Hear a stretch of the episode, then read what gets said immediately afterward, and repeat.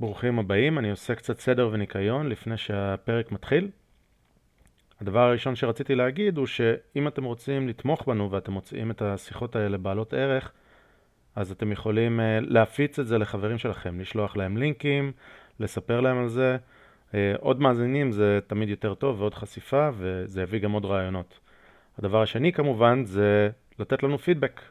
אז פידבק אפשר uh, למצוא אותנו באימייל משחק מילים at gmail.com משחק מילים כותבים את זה uh, M-I-S-C-H-A-K M-I-L-I-M משחק מילים uh, at gmail.com אז uh, נשמח מאוד לשמוע פידבק. אחד הדברים המרכזיים שעולים זה על אורך הפרקים. אז רציתי באמת לדבר ספציפית על הנושא הזה.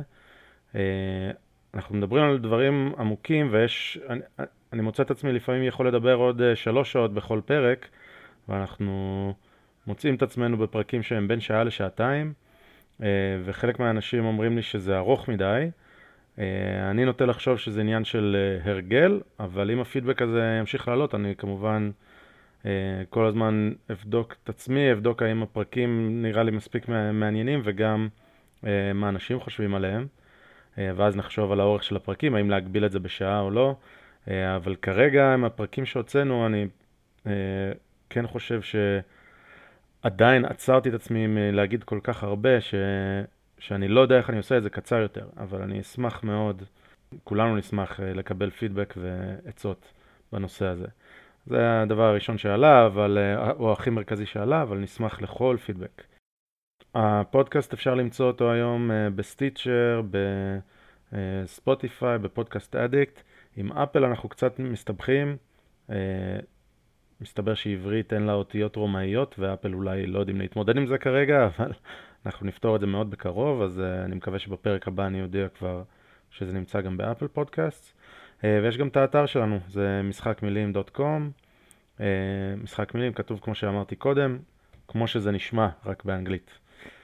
Uh, זהו, הפרק היום הוא פרק קצת שונה, הוא יותר ראיון, יש לנו אורחת, קוראים לה ליבי מולד, uh, וליבי היא פוליטיקאית, היא מועמדת לכנסת של מפלגת זהות, uh, ואני רק רוצה שתקשיבו לפרק הזה ותחשבו, דמיינו את הרעיון הזה, הרעיון הזה uh, בפגושת העיתונות, אוקיי? זה ראיון של שעה וחצי. שאנחנו נכנסים לדברים יחסית לעומק ומדברים על רעיונות ומדברים על הדברים שמאחורי הרעיונות, הפילוסופיה שלהם, ההגות שבהם, אה, ודמיינו את ליבי מנסה להעביר את הנקודות שלה בפגוש את העיתונות, זה פשוט לא עובד.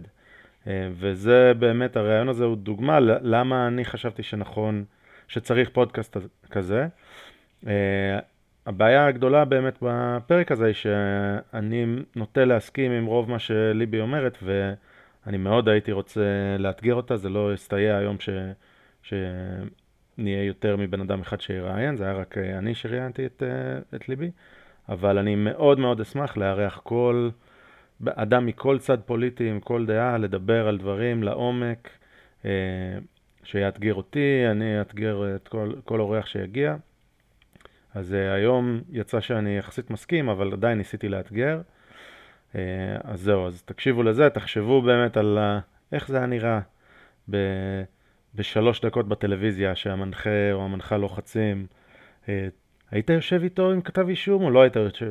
זה ממש דברים, אה, זוטי דברים בעיניי, ולא דיבור על רעיונות ומה צריך לעשות. נקודה אחרונה היא שיש לנו קצת בעיות סאונד בפרק הזה, שנפתרות איפשהו באמצע הפרק, אז עמכם הסליחה. אה, זהו, אז אני חושב שהגיע הזמן אה, לשחק את המשחק, מתחילים. Time to play the game. Time to play the game!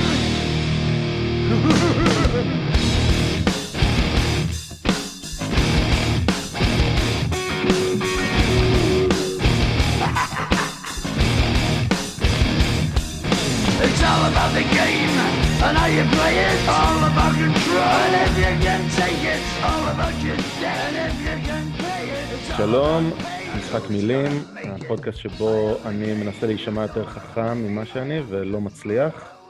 אם תחשבו על זה, זה, אפשר לפרש את זה לשני הכיוונים.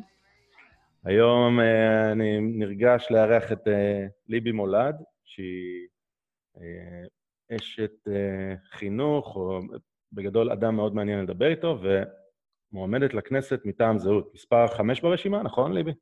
נכון, בוקר טוב. בוקר טוב. גילוי נאות לפני שאנחנו מתחילים. זו לא הולכת להיות שיחת תעמולה, אבל זהות היא אחת המפלגות שאני מתלבט אם להצביע עליהן. אז כל מי שמקשיב לזה ורוצה, וחשוב לו שאני אחשוף את דעותיי, אז דעותיי קרובות לשל ליבי, אבל אני אנסה לאתגר, והמטרה שהשיחה הזאת תהיה מאתגרת ולא נוחה. אה, כאילו, לא, לא בכפפות משי. יפה, ליבי, מה נשמע? מצוין, מצוין, לכבוד הוא לי. לכבוד הוא לנו. אה, אז אני, אני חושב שאפשר להתחיל בזה שתציגי את עצמך טיפה, את ההיסטוריה שלך ומה מביא אותך לכנסת בעצם, או אה, למועמדות לכנסת. אוקיי, אז אה, איך אני אציג? קוראים לי ליבי מולד, בואו נתחיל מה, מה, מהפרטים הטכניים. אה, נשואה לאיציק, שהוא רופא, יש לי שני ילדים, אחד בן עשר ואחת בת שמונה, לומדים בבית ספר שמשלב שיטת מונטסורי בישראל. אמ, אני אה, עובדת בהייטק, ומתמודדת מטעם מפלגת זהות, אה, כן, מקום אה, חמישי. וליברלית מזה הרבה שנים. יפה, אז עוד שנייה נדבר מה זה אומר ליברלית בדיוק, אבל, אבל מה, מה הביא אותך לזהות? או אולי, אולי זה שני דברים שבאמת צריך להתחיל מליברלית ואז לדבר על זהות? אה, כן, אני יכולה לספר כמובן על מה שהביא אותי אליהם. אני חושבת שכרונולוגית זה יהיה דווקא מגניב, כי תמיד אנחנו הולכים אחורנית. קדימה. אה, כמובן, אה, כמו הרבה אנשים שהתחילו עם איין ראנד, אז גם אני. בתיכון למדתי שש יחידות אנגלית, ובמסגרת היחידה הספרותית נתנו לנו לקרוא את המעיין המתגבר. באנגלית, mind you, ושברתי שיניים והייתי מרותקת בצורה בלתי רגילה. ישבתי אה, אה, עם, עם אה, רק שנייה, אני צריכה לסגור את הוואטסאפ שלא יפריע כאן להקלטה. אה, ישבתי עם... אה, סליחה. עם, עם, עם מילון בחלק מהמקרים, וקראתי uh, מרותקת, ואחרי שסיימתי לקרוא את המעיין המתגבר, אז קראתי את מרדן פילים, ואחר כך כל מה שיכולתי למצוא שאיין ראנד כתבה, ואחר, ואחר כך גם נחשפתי להגות ליברלית אחרת, בדקתי את ההשתלשלות בעצם הפילוסופית, אה, אריסטו כמובן, ו, וחוק הזהות, ו, ודברים מהסוג הזה. וזהו, נשאתי, נשאתי את זה בליבי אה, הרבה שנים. חשבתי שאני די לבד, למרות שכבר בתחילת הדרך הצלחתי להכיר כמה אנשים שהתעסקו עם ראנד, אבל אתה יודע, לאורך השנים זה לא בא לידי ביטוי ברמה החברתית או הפוליטית. ואז, אה, אה, ואז בעצם היו כמה חבר'ה בישראל שהקימו את התנועה הליברלית בעקבות אה, מה שקוראים מחאת הקוטג'. רגע, אפשר, אפשר לעצור אותך שנייה? כן, בטח. אז איין ראנד, מה, סובב איזשהו מפתח שהיה אצלך בראש, מה, את יכולה לשים על זה אצבע? כן, uh, הספר uh, של קמאן המתגבר הוא ספר שבעצם התמה שלו מדברת על עצמאות. עצמאות בחשיבה ועצמאות בעשייה. זה מאוד דיבר אליי, מה שנקרא המקוריות המחשבה וכולי. זה מאוד דיבר אליי גם מבחינה ספרותית וגם מבחינה אידיאולוגית. כל הנושא הזה של אינדיבידואליזם והכבוד לפרט ולמה שהוא חושב, ולתת מקום אה, ל... למחש... בעצם למחשבה המקורית של האדם, אה, ולהבין אה, דברים מסוימים כמו... איין ראנד מדברת על מה שנקרא עצימת עיניים, שהרוע בעולם בא מזה שאנחנו עוצמים עיניים לפעמים. ואחד מהדברים שלמדתי ממנה, אה, מהחשיפה כשדברים נמצאים בפריפריה של המודעות שלי, אני מסיטה את המבט של המודעות לדברים, ואני לא מרשה לעצמי להיות ב- ב- בסיטואציה של עצימת עיניים. אמ, וכן, זה, זה מדליק משהו וזה מייצר סקרנות, וכשאתה בתיכון אז יש לך זמן, ואפשר לקרוא. נחשפתי להרבה מאוד דברים וקראתי, הייתי מרותקת. אה, זהו, ו... וזה שם, מאז נסעתי לוועידות, למדתי עוד את הפילוסופיה של איין ראנד, עשיתי הרבה דברים ש... ש... כדי ללמוד עוד וכדי ליישם לתחומי חיים אחרים וכדי להבין את זה קצת יותר לעומק. אה, לדעתי, אם היית מבקשת משחר של שנות התיכון לקרוא ספר של אלף עמודים, אז אה, או שהוא היה צוחק ב... לך בפנים, או שאני לא יודע מה, היה בורח מהבית. אבל לא נעים לי להגיד לך, כנראה שיש בינינו הבדל של שנים, לא שאלת אותי בת כמה אני וגם אל תשאל. אוקיי, מחוץ לתחום. אבל זה היה טוב, אני מסגירה משהו. זה היה לפני שהיה טלפון דור שלוש, ו... אה, אנחנו, אנחנו לא כאלה רחוקים, אני חושב. וזה מה שכאילו, זה מה שעשו, אתה יודע, הייתה טלוויזיה וזה, אבל uh, עדיין uh, הנוער קרא, וחוץ מזה לא היה לי ברירה, זה היה המורה האגדית שלי, שהלוואי והיא תוזכר בכל מקום, שרה פרידלנד, שנתנה לנו לקרוא את זה, ולכתוב book report כל... Uh, כל כמה זמן, אז אה, כן, לא הייתה ברירה, וזה היה, וזה היה מזל. שאוט אאוט טו שרה. איפה גדלת בארץ? אה, אני אה, נולדתי בפתח תקווה, ובכיתה ג' עברנו לגור בסביון, ולמדתי בסביון ג' עד ח', וט' עד י"ב למדתי ביהוד. בית okay. אוקיי. ספר תיכון מקיף יהוד. אוקיי, okay, יפה. שרה מיהוד, כל הכבוד. לדעתי מכוכב יאיר. אוקיי. אוקיי, אז, אז איין ראנד uh, שינתה לך משהו בתודעה, אפשר להגיד, או בדברים שאת שמה לב אליהם. Uh, המונח של uh, אנוכיות uh, עלה, תפס אותך, או... Uh, לא, לא יודע איך לתרגם את זה לעברית בצורה טובה, כי... אבל... Uh, virtuous selfishness, כן. כן. אה, אז אם זה תפס אותי, תראה, מה שיפה בכלל אה, בפילוסופיה, אני חושבת, בכלל חשוב כשקוראים הגות, זה להבין את המשמעות האמיתית של המילים. באיין ראנד אה, לא מתכוון, כשאנחנו בשפה הרגילה, כשאנחנו אומרים אגואיזם, אנחנו מתכוונים בעצם לאגוצנטריות. זאת אומרת, אנחנו החלפנו את המילה הזאת. אנחנו מתכוונים לה, אנחנו, בעצם לזה שאנחנו שמים את עצמנו במרכז ואנחנו גורמים לאחרים אה, לבטל את עצמם, או לעבוד עבור, עבורנו, או לרכוש כוח עליהם, או דברים מן הסוג הזה. חשבון מישהו בעצם, אחר. נכון, שזה בעצם לא ההגדרה של אגואיזם. ההגדרה של אגואיזם, על פי איין רן, זה, זה אגואיזם בעצם רציונלי, זה בן אדם, שזה לגיטימי שבן אדם יקדם את, ה, את, ה, האינטרסים של עצמו, אבל כל השיתוף פעולה בינו לבין אנשים אחרים הוא לא דרך הונאה או דרך כפייה, אלא דרך אה, מפגש של רצונות. וזה אגואיזם אמיתי. פשוט אה, אה, יש התפתחות פילוסופית שגרמה לזה, כל הנושא של אלטרואיזם וקידוש האלטרואיזם בנצרות, אה, שגרמה לזה שבעצם אה, המילה אגואיזם אה, היא, היא מוקצה. אה, ואני חושבת שהפרשנות האמיתית של אגואיזם היא... אה, צריך לעשות את השימוש הנכון. זה כמו, להבדיל, שאנחנו בישראל הצלחנו לגנוב חזרה את הביטוי ליברליות. Uh, השימוש האמיתי של ליברליות כמו שאנחנו משתמשים בו בישראל, זאת אומרת ליברליזם קלאסי, לשמור על החירות שלך, נכון? עכשיו, כשאתה מדבר על זה בארצות הברית, אתה, ואתה אומר ליברל, אתה מתכוון לסוציאליסט, או איפשהו על הספקטרום של סוציאליסט, וזה בעצם ביטוי לא נכון של ליברליזם. אז אה, אותו דבר עושים למילה אגואיזם. אז אם אתה, מת...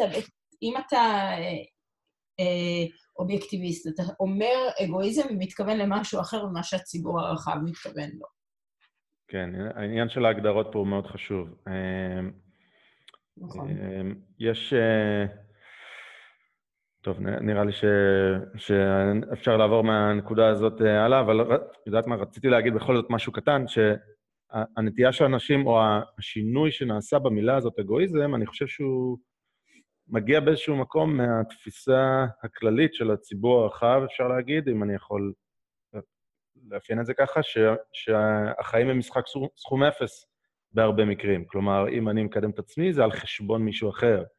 ולכן, אם אני אנוכי, או אם אני מתעסק באגואיזם, זה על חשבון מישהו אחר. זה, זה סוג של uh, תחרות כזאת, שיצר תחרותי שיש לנו, שאם לא חושבים על זה לעומק, זה נראה הגיוני, אבל בעצם, אם אני דואג לאינטרס של עצמי ל-long term, לפרק זמן ארוך, אז כדאי שאני לא אגרום לכל הסביבה שלי לשנוא את עצמי, וחלק מהאגואיסטיות שלי זה שהקהילה סביבי תאהב אותי, זה חלק מרכזי אפילו. אה, באגואיזם, אם אני... אם, אם את חושבת שיש פה משהו לא בדיוק אה, נכון. אני רוצה לתת לך איזושהי הבחנה. קודם כל, המקור האידיאולוגי של משחק סכום אפס אה, הוא מרקסיסטי. אה, זאת אומרת שיש עוגה, שנחלק אותה, עשירים, עניים. אין כאן בעצם, שים לב בעצם שאנחנו לא מדברים על הגדלת העוגה, על יצירת ערך, על זה שהיחסים ביני ובינך יכולים לייצר ערך נוסף, מעבר לערך שיש לי בעצמי ולך בעצמך, אה, אז זה, זה, זה, באמת, זה באמת תפיסת עולם לא נכונה, ואני נוטה להסכים איתך שלהשתמש, שבטח תהיה קורלציה בין האנשים שמשתמשים במונח אגואיזם, אה, באופן הלא נכון שלו, לבין אנשים שיש להם נטייה לסוציאליזם או למרקסיזם. מאה אחוז. אני, אני חושב שזה אפילו קצת יותר מזה. אני חושב שזה כאילו, כשלא חושבים על זה לעומק, זו אפילו הנטייה הטבעית. יש, הר, יש לי הרבה חברים שראו, אני לא יודע אם ראית את הנוקמים, אינפיניטי uh, וור, אוקיי? אז uh, סלחי לי, אני פשוט מעריץ מאוד. תרשום לי את זה בצד כהמלצת התרבות שלך? כן, סרט מדהים מלפני שנה, אבל יש שם... Uh, אה, הדמות הרעה בסיפור, תאנוס, הוא אה, רוצה לדלל את היקום ב-50%, להרוג 50% מהאנשים, כי אין מספיק משאבים. ויש הרבה אנשים שאומרים, או, oh, אפשר להזדהות איתו. overpopulation, אה, אוכלוסיית יתר, אין מספיק משאבים, משאבים, והוא מנסה לעשות משהו שהגיוני. עכשיו, הוא אכזר וזה, אבל אפשר להזדהות איתו. Mm-hmm. אז לא, טאנוס טועה. אפשר להגדיל ואפשר לייצר עוד משאבים, ו- ותמיד מייצרים ערך והעוגה גדלה. אז זאת אה, סתם, אני נותן את האנקדוטה המטופשת הזאת כדי... זה, זה עושה לי לחשוב על עוד דבר אחד שחשוב בהבחנות פה, שהשאלה אם אנחנו תועלתנים או אנחנו מוסריים. אז אה, טאנוס, טאנוס קוראים לו? כן. איזה שיחה עמוקה, אני מת על זה. לא, אבל באמת, תסתכל על זה, הוא, הוא תועלתן, הוא אומר מקסימום בנפיט למקסימום אנשים, וזה הצדקה שלו בעצם. Uh, ואנחנו מסתכלים על העולם, uh, אני מסתכלת על העולם ממקום מוסרי, לאו דווקא uh, ממקום תועלתני, אבל, ויש להגיד את זה אבל גדול, בדרך כלל, מה שתועלתני הוא גם מה שמוסרי, אבל זה באמת, אני לא אחפור לך עכשיו, נדבר על זה בהזדמנות. אוקיי, okay. סבבה. אז איין ראנד אחלה, נגענו, אני חושב ש... שהסברנו לא מעט את הפילוסופיה בגדול, כמובן שיש הרבה מאוד מה לצלול פנימה, ומי שמתעניין ממליצים בחור. אה, אבל אוקיי, משם פתאום אה, התחלת לתאר אה, תנועה ליברלית והכול, אז תעשי לנו. כן, זו קפיצה של הרבה שנים קדימה. בינתיים, אתה יודע, למדתי, אני עורכת דין במקצועי, עבדתי בתחום היהלומים הרבה מאוד שנים, עשיתי כל מיני דברים אחרים. אה, ואיך הצטרפתי לתנועה הליברלית? בעיקר אה, שנת 2012 זה היה, כבר התנועה הייתה קיימת מזה זמן, ובועז ארד, שהוא מנהל מרכז האין ראנד היום, פנה אליי, שעלי ירוק התמודדו אז. בעצם התנועה הליברלית שכרה את המותג עלי ירוק, ורצו לבחירות במותג עלי ירוק הרשימה הליברלית, אה, ובועז פנה אליי שאני אצטרף, והצטרפתי, הייתי מקום שביעי, אה, וזאת הייתה צלילה בעצם העמוקה לתוך הפעילות של התנועה אה, הליברלית ותוך הפעילות הפוליטית. בסדר, עכשיו יהיו אנשים שישאלו אותך, כמו שאני הייתי שואל אותך לפני שלוש או ארבע שנים. עלי ירוק זה הסטלנים, מה... מה? נכון. אה, אז אה, אוקיי, הנושא הזה בעצם הוא נושא אחד, אה, נושא הלגליזציה, שדרך אגב גם זהות הרימה את הדגל הזה בצורה מאוד משמעותית, זה אולי התנאי היחיד שפייגלין שם ככניסה לקואליציה, נושא הלגליזציה, אבל זה לא סתם, הרעיון של חירות הוא רעיון מאוד מאוד עמוק. אה, הוא מתבטא גם בלגליזציה, אבל לא רק בלגליזציה. אם תסתכל על המצע של עלי ירוק הרשימה הליברלית בשנת, אה, בינואר 13, זה היה מצע ממש אה, אה, הכי ליברלי ש, שנמצא אה, בישראל עד כה. אה, רק המתחרה היחיד שלו בעצם זה המצע של זהות עכשיו. אה, והרעיון של, אה, של טוב, איך אפשר, זה הכי קל בעולם, כאילו, למה לעשות מיליון איש עבריינים? למה לתת לחולים למות?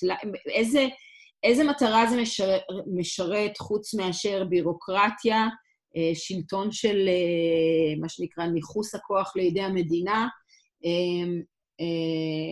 ושלא לדבר על תיאוריות קונספירציה של חברות התרופות וכל מיני מצבים פוליטיים שאפשרו בעצם באיזשהו שלב להוציא את זה מחוץ לחוק. ואין שום אה, סיבה הגיונית לזה. אה, ראה ערך הרבה מדינות שכבר עשו אה, לגליזציה וכולי וכולי. אז זה נכון שחלק מה, מהאספקט של, אה, של אה, קנאביס זה גם high, אה, מה שנקרא, או היי קל, או whatever שזה לא יהיה, אבל יש לזה גם כל כך הרבה אספקטים אחרים, ואין ספק ש, שזה פחות מזיק ובטוח לא יותר מזיק מאלכוהול, ועובדה שאלכוהול הוא חוקי, ואתה יודע, כל הדיון הזה, די, זה פסק. תסתכלי רגע את הסאונד, אה, נעלמת קצת. כן? הזזת את הטלפון או משהו? עכשיו... לא, אולי הזזתי את הזווית של המחשב. אוקיי, אוקיי עכשיו בסדר. אמ, אז אה, זה צריך להיעלם מן העולם. אה, אני מקווה מאוד שגם שתהיה זהות חזקה וגם שתהיה את הקונסטלציה הפוליטית, ונוכל לשים את הדבר הזה כבר מאחורינו. אני לא תכננתי לדבר על לגליזציה הרבה, אבל בכל זאת אני אתן את הטיעון של הצד הנגדי, שאני חושב שיש סיכוי שאני הייתי נותן אותו, את יודעת מה? הייתי נותן אותו עד לפני חמש שנים. אה, הייתי אומר משהו כמו, טוב, אלכוהול זה חוקי ואלכוהול יותר מזיק, סבבה, אבל להפוך משהו ללא חוקי זה יותר קשה מאשר, או למה להוסיף עוד חומר כאילו לדברים שמותר? קודם כל. אה, עכשיו, אני היום הייתי נותן לעצמי סטירה ומסביר למה לא, אבל אני, אני אשמח לתת לך להסביר, אבל, אבל הבנת את הטיעון? כן, יש לזה שני אספקטים, אז אני אענה לך את שתי, את שתי התשובות. אחד, לקנאביס יש אה, כל כך הרבה תכונות מיטיבות, אוקיי?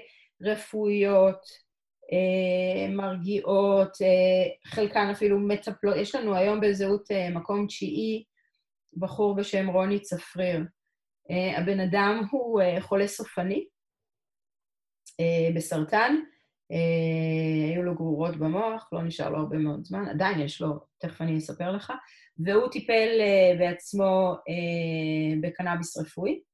אה, ובמשך שנה הגרורות אה, הצטמקו, הוא הצליח להביא את המחלה לכדי זה שהיא תהיה כרונית ולא סופנית.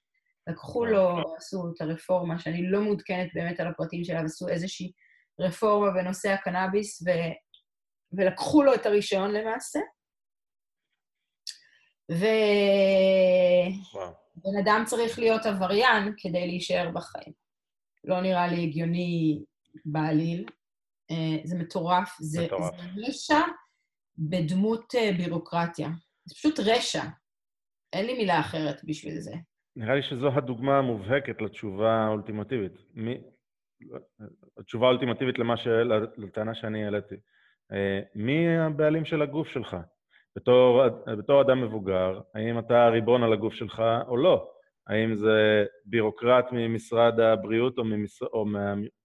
או לא יודע, שוטר, או, או אתה כבן אדם.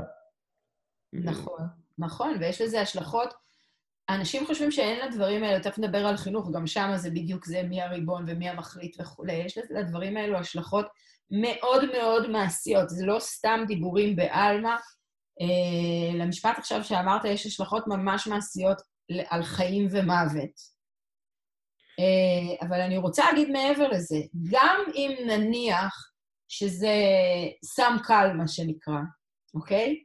ויש הרבה כאלו, טבק, נכון? אה, אלכוהול וכולי וכולי. מה הסיבה בעולם להכניס רגולציה ולייצר את צעדיהם של אנשים, ובאמת לא... לה, יש לזה כל כך הרבה צדדים מזיקים. זה מה, עושה הרבה מאוד אנשים עבריינים, פותח תיקים, מבזבז כספי ציבור למקומות הלא נכונים. אמ, זה לוקח תעשייה שלמה שהייתה יכולה להיות בישראל ו- וגומר עליה. אה, יש מדינות שלמות שקרסו בגלל זה למלחמות אלימות. אה, כל כך הרבה טיעונים, זה, אפשר לכתוב על זה הרי אה, תילי תילים של... עזוב, אני, זה, אני לא עומד בפיתוי לחזור לעניין הזה, זה שזה לא חוקי, עצר את המחקרים. לא חקרו הרבה דברים שאפשר היה לגלות כדי לעזור להרבה מאוד אנשים, וכולי וכולי. אז כאילו, אני לא מצליחה להבין איך בן אדם הגיוני יכול באמת אה, היום, עם מה שיודעים, על זה שאם עושים לגליזציה לא מגדילים צריכה אה, וכולי וכולי. אתה יודע, פעם היה את הפחד הגדול הזה. מה יקרה אם נעשה לגליזציה ואז כולם יהיו מסוממים? לא, אף אחד לא מעשן ג'וינט בגלל שזה חוקי או לא חוקי. המספר האנשים שזה באמת מה שמשפיע עליהם הוא מאוד מאוד מאוד קטן. אה, אה, אבל, אבל פשוט לא יכולה להבין את זה יותר, זה פשוט מעבר, I'm speechless, כאילו, okay. כן. בדבר הזה. אוקיי, okay, אז בואי נחליף הילוך רגע. אז uh, הבנו שאת סטלנית, סבבה, יופי. דווקא לא. uh, אז, uh, אז אוקיי, לגליזציה, ודיברנו על מי הריבון על הגוף וזה. עכשיו, קחי אותנו עוד טיפה קדימה, אחרי עלי ירוק, 2013 לא נכנסה לכנסת. אה, כן. אה, תהליך שעברת, ונראה לי שאפשר למקד את זה ברגע בחינוך, שזה עכשיו, לצורך העניין, הפורטה שלך בריצה לכנסת. אז אה, איך הגעתי לנושא של להתעסק בחינוך? כשנולדו לי הילדים, דרך אגב, זאת גם השפעה של איין ראנד וליברליזם. התחלתי ללמוד מונטסורי, שיטת מונטסורי. בהתחלה הילדים הלכו לגן שפחות אהבתי, והרגשתי קצת טראומה שהבן שלי היה שם.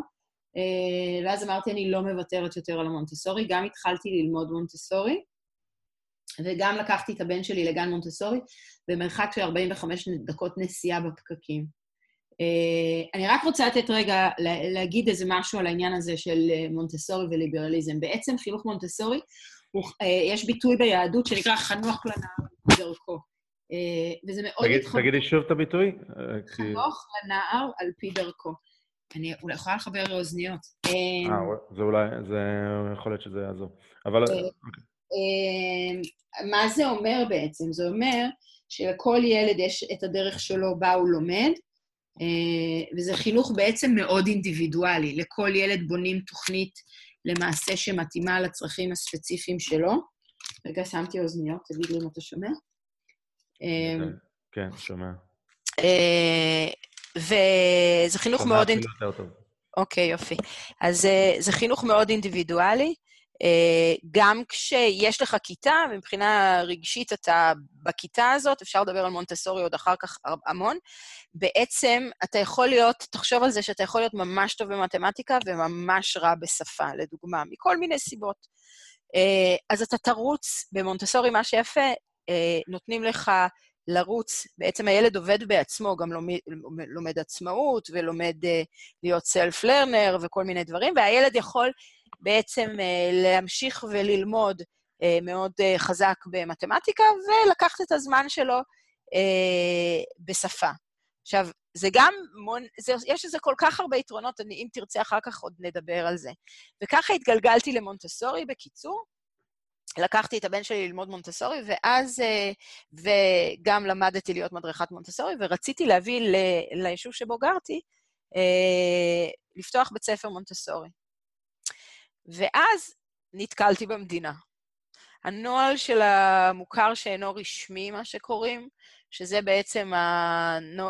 כאילו הבירוקרטיה להקים בית ספר שהוא לא בית ספר של משרד החינוך. Uh, בזמנו היה 130 ומשהו עמודים של טופסולוגיה. בכל mm. תחום שאתה רק יכול לדמיין. זה רלוונטי, דרך אגב, להרבה מאוד עסקים שצריך לפתוח בישראל. Uh, יש, מגו... יש מנעד, כמובן, לכמות הבירוקרטיה שאתה צריך לעבוד, לעבור. Uh, הדרך של המדינה העיקרית כדי לחסום uh, בנייה של בתי ספר uh, הראשונית, או לא יודעת אם העיקרית, זה דרך זה שאי אפשר למצוא קרקע לחינוך. בקיצור, נאבקתי בזה, הלכתי לראש המועצה, דיברתי עם השכנים, התחננתי, עשיתי, טה-טה-טה, לא הצלחתי, אוקיי? Uh, יש איזה קשר לזה שסביון uh, זה יישוב עם uh, הרבה שכנים עשירים, מה שנקרא, שלא רצו שיהיה להם בית ספר ליד הזה, חלקם לא... Not אתה מכיר את, את הביטוי הזה שנקרא נימבי. נימבי זה not in my backyard. זה okay. ש, שיהיה, זה כמו שאומרים על אנטנות סלולריות. שיהיה, כי צריך את זה, אבל לא אצלי בחצר. כן. זה אותו דבר, זה, כשאתה נותן say... דרך חוק התכנון והבנייה, ואין לך קרקע שמוקצית לחינוך. בקיצור, לא הצלחתי לעבור את השלב שיהיה קרקע לבית ספר, ואחר כך כל מיני שלבים אחרים. זה באמת בירוקרטיה אינסופית ובלתי אפשרית. אה, ועל כן אה, רוב בתי הספר שקמים, שהם מה שנקרא פרטיים, רובם המכריע קמים בקריות חינוך, מה שנקרא בישראל. כי זה המקום שיש תוכנית בניין עיר שמתאימה לחינוך. מה זה קריית חינוך? הכפר הירוק, מקווה ישראל, הדסים, אה, לא יודעת, כל מיני כאלו מקומות, שכל הכפר הוא בעצם עם תב"ע לחינוך, ואז בעצם כל בתי הספר מוקמים שם, כי יותר אה, קל. אבל בגלל שכל בתי הספר שרוצים להקים מוקמים שם, כמובן שאין מקום. עזוב כן. ש...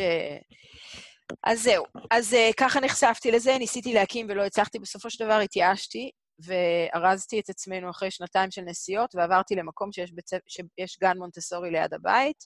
רגע, כמה זמן נאבקת במדינה? זה הדבר הזה? שנתיים בזבזתי על זה. שנתיים. שנתיים עם אפס אחוזי הצלחה. כן, לא נעים לומר. Okay. אוקיי. Uh, עשיתי כמובן דברים אחרים, עבדתי במקביל וכולי וכולי, אבל uh, זה היה uh, ניסיון שגרם לי uh, להבין דרך הרגליים מה זה בירוקרטיה במדינת ישראל. אמ, זהו, ואז אה, ארזנו את עצמנו, עברנו לקדימה, יש בקדימה גן, גן פרחי הבר, אה, שהוא גן מונטסורי, מקסים, והיתרון הכי גדול שלו זה שהוא קהילתי. זאת אומרת, בעצם אה, אם אתה רוצה מונטסורי, אז אתה נוסע מחוץ, נכון? שם הוא קהילתי, זה ליד הבית, לילדים יש חברים מהכיתה וכולי וכולי, אתה לא משלם את המחיר הזה של על-אזורי. אה, וזהו. ו... קהילתי זה אומר שרק אה, אנשים מהאזור? לא, לא, לא, מה פתאום? דווקא הגן הזה הוא, הגן הזה המדהים, אה, אנשים כמו מגנט עוברים לקדימה בגללו, וחלקם נוסעים ממקומות רחוקים, אבל הוא, הוא בעיקרון גן של קדימה. זאת אומרת, רוב הילדים ש, ש, שנמצאים בו הם ילדים מקדימה, ואז המשמעות היא זה שלילדים שלי היה חברים ליד הבית, לשחק איתם אחרי צהריים ודברים כאלה. קהילתי אל מול אזורי זה, זו התוצאה, או שזה... או שהגן פשוט הוא מוגדר כקהילתי? ואז... לא, לא, לא, זה גן פרטי, אז okay. אוקיי. לא, זה, זה תוצאה הייתה. תוצאה, אוקיי. Okay. כן. ולא, כי נניח בניגוד לכפר הירוק, שזה היה הגן הראשון, הכפר הירוק בהכרח זה על-אזורי, ואז באים ילדים מכל מיני מקומות, ואין בעצם uh, שכונה, שזה המינוס הגדול. כן. בכל מקרה, אז uh, זהו, ואז המשכתי להיות פעילה בתנועה הליברלית. אני uh, עוזרת, uh, למשל, אני שופטת בתחרות החיבורים של מרכז איין ראנד בארץ. אני, כל פעם יש איזה פעילויות אחרות. אני פעילה ב, ב, בארגון של כנס החירות של התנועה הליברלית גם השנה. אם תרצה, תשאל אותי אחר כך, אני אספר לך מה אני עושה שם. Uh, כל הפעילות הליברלית הזאת. ואז כשפייגלין uh, הקים את המפלגה, אז הוא פנה אליי. Uh, למעשה, זה היה מאוד מצחיק. אולי אני לא צריכה לגלות, אבל... אה, לא, כבר מאוחר מדי. אה, כששי מלכה, המנכ"ל של זהות, פנה אליי, אני לא אשכח, זה היה בחתונה, נפגשנו, לא משנה, ואז הוא אמר לי, אנחנו מחפשים פראיירים. אוקיי. זה היה, לא אשכח את הביטוי הזה, יש בזה המון, כי בעצם אתה מתחיל מכלום. זהות לפני שנתיים ומשהו, זה היה... לא הכירו את, uh, לא הכירו את זהות, אתה, ואתה נותן את הנשמה והולך מ- לאירועים, ומכין החצאות, ועושה דברים וזה וזה. Uh, וזה הדבר, הפרס הכי גדול שלי בזה, עכשיו, כמובן, יש לזה גם תוחלת של אה, שאיפה פוליטית וזה, אבל אני מתכוונת, בכלל, הדבר הזה נותן לך איזושהי משמעות. אני אחזור לאן רנד, יש ציטוט שלה שאני ממש אוהבת, שאומר שמי שעובד למען העתיד חי בו.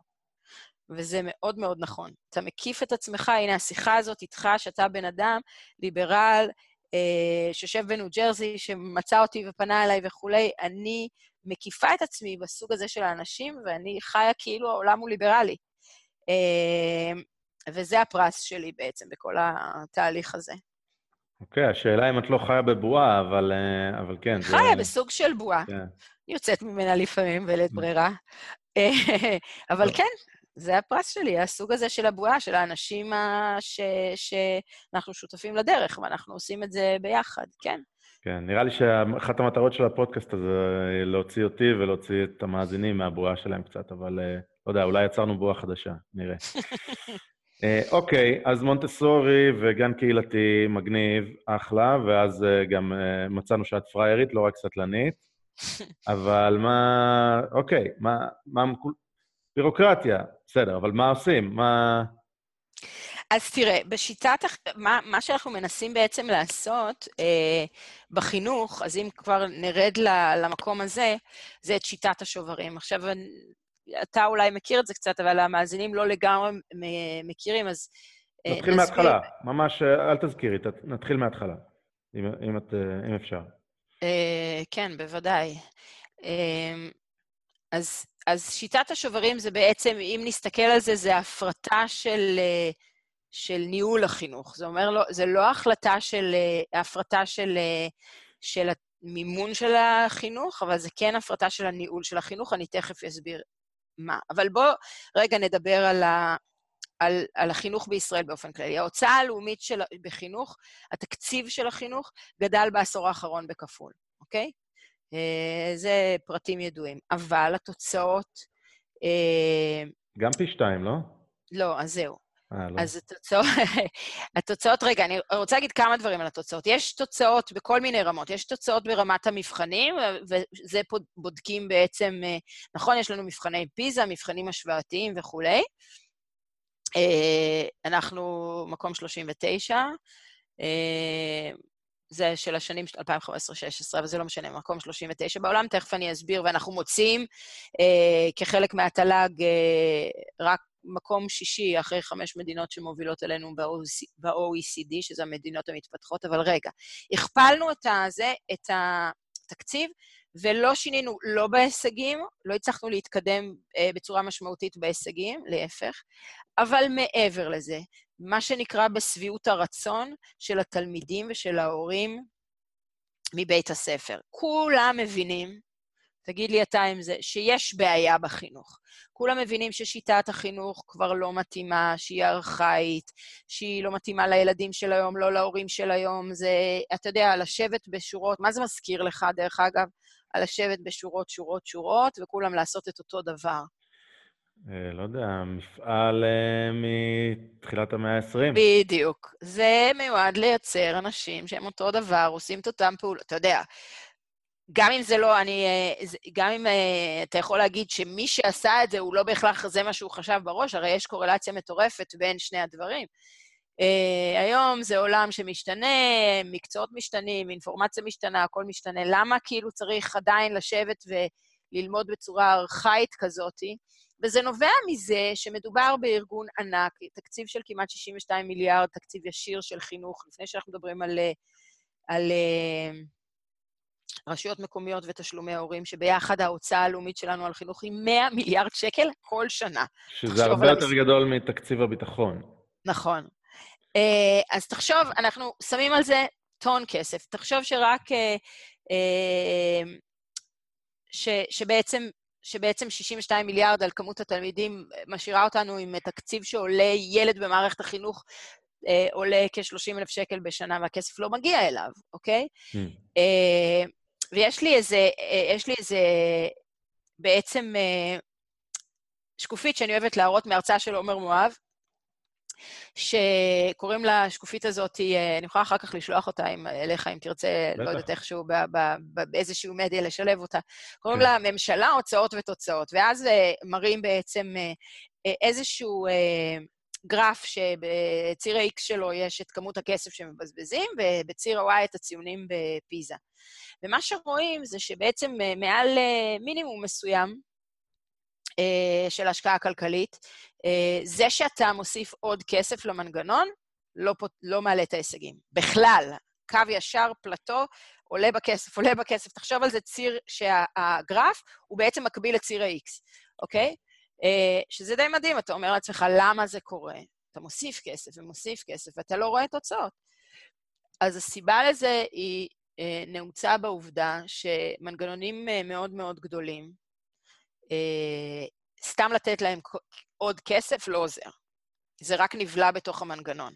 אז יהיה עוד תקנים, ויהיה עוד אנשים, ויהיה עוד זה, אבל בעצם זה לא, זה לא מצליח להגיע לרמת השירותים של הילדים.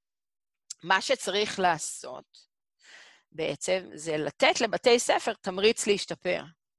עכשיו, שזה מה שעשו במדינות שעשו בהם שוברים. אה, פינלנד, למשל, אני אתן לך את פינלנד בתור דוגמה, כי לאחרונה קראתי המון על פינלנד. רגע, את יכולה לפני פינלנד להגיד מה זה השוברים?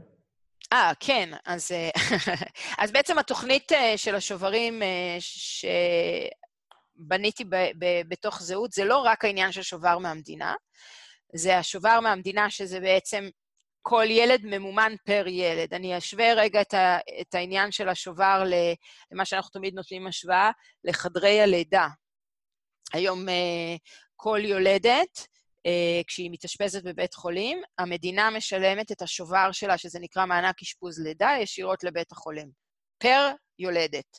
ואותו דבר, שוברים זה תשלום של המדינה פר ילד. היום שיטת המימון היא שונה, מממנים, אה, זה נקרא מימון של שעות, יש מגבלה של כמה ילדים בכיתה, ואז מממנים לכיתה הזאת שעות, ויש המון המון רגולציה מאוד מסובכת, לא תצא מזה בחיים. אה, במדינות שעושים שוברים, או דמוי שוברים, תכף כמו שאני אדבר על פינלנד, עושים את זה פר ילד, זה שובר. אז, אז רגע, אז בעצם את אומרת, המדינה, הבירוקרטיה רגע, אני... של... Okay. כן, אני רגע, אני אסביר. אז זה, okay. אוקיי. אבל בעצם יש לי ארבעה דברים אה, שהם קשורים זה בזה, שאני אגיד אותם, שהם בעצם שיטת השוברים, זה לא רק האחד הזה של השובר, אה, אני פשוט אגיד אותם כי זה, כי זה יותר קל להגיד אותם בארבעה אה, ראשי פרקים שונים, אבל בעצם הם אחד משולב בשני. אז חוץ משובר אה, מהמדינה, זה פתיחת אזורי הרישום. ומה זה אומר? הרצון שלנו בעצם, כפי שהסברתי קודם עם התמריץ להשתפר, זה לייצר תחרות בריאה בין בתי הספר על רמת השירותים שהם נותנים. איך עושים דבר כזה? ברגע ש... אה, מה הבעיה היום? ברגע שאתה חייב ללכת לבית ספר של אזור מגוריך, אז אתה מייצר מונופול מקומי, ואין לו שום תמריץ להשתפר. ברגע שאתה פותח את אזורי הרישום, ונניח אה, אתה גר באשדוד, ובאשדוד יש, סתם דוגמה, עשרה או חמישה עשר, לא יודעת, סתם, אה, בתי ספר, אה, נניח יסודי, יסודיים, ואתה יודע שהבית ספר הזה, בית ספר א' הוא גרוע וב' הוא מעולה, אז ההורים יצביעו ברגליים וילכו לב', והתקציב של השובר יבוא איתם לב', אוקיי? אה, ולמה הדבר דומה? יש מקרה מפורסם מלפני איזה שנה בשוהם. נכון, נכון אני הייתי בחוג בית שם, אני יכולה לספר לך על שוהם הרבה. אה, פגשתי את האנשים המדהימים שעשו את המאבק הזה, אני אספר לך על זה אחר כך אם תרצה. אוקיי, אוקיי. אה. ובעצם... אז השובר יעבור לבית ספר ב', אוקיי. הוא יעבור לבית ספר ב'. אבל רגע, אני רוצה לתת את הדוגמה, כי זו דוגמה נורא טובה, ומי שלא מכיר את ההרצאות שלי, אה, אולי לא מכיר אותה. זו הדוגמה של בעצם חדרי הלידה. אז כשאנחנו היינו ילדים, בלי להסגיר את הגיל שלי ושלך, אה, אימא שלנו הייתה צריכה ללכת לבית חולים של אזור הרישום שלה. אה, וללדת שם, זה היה מונופול מקומי, וחדרי הלידה נראו נורא. אה, אימא שלי תמיד מספרת לי, וילונות, בין היולדות כזה, כמו במיון היום, צרחות וכולי וכולי.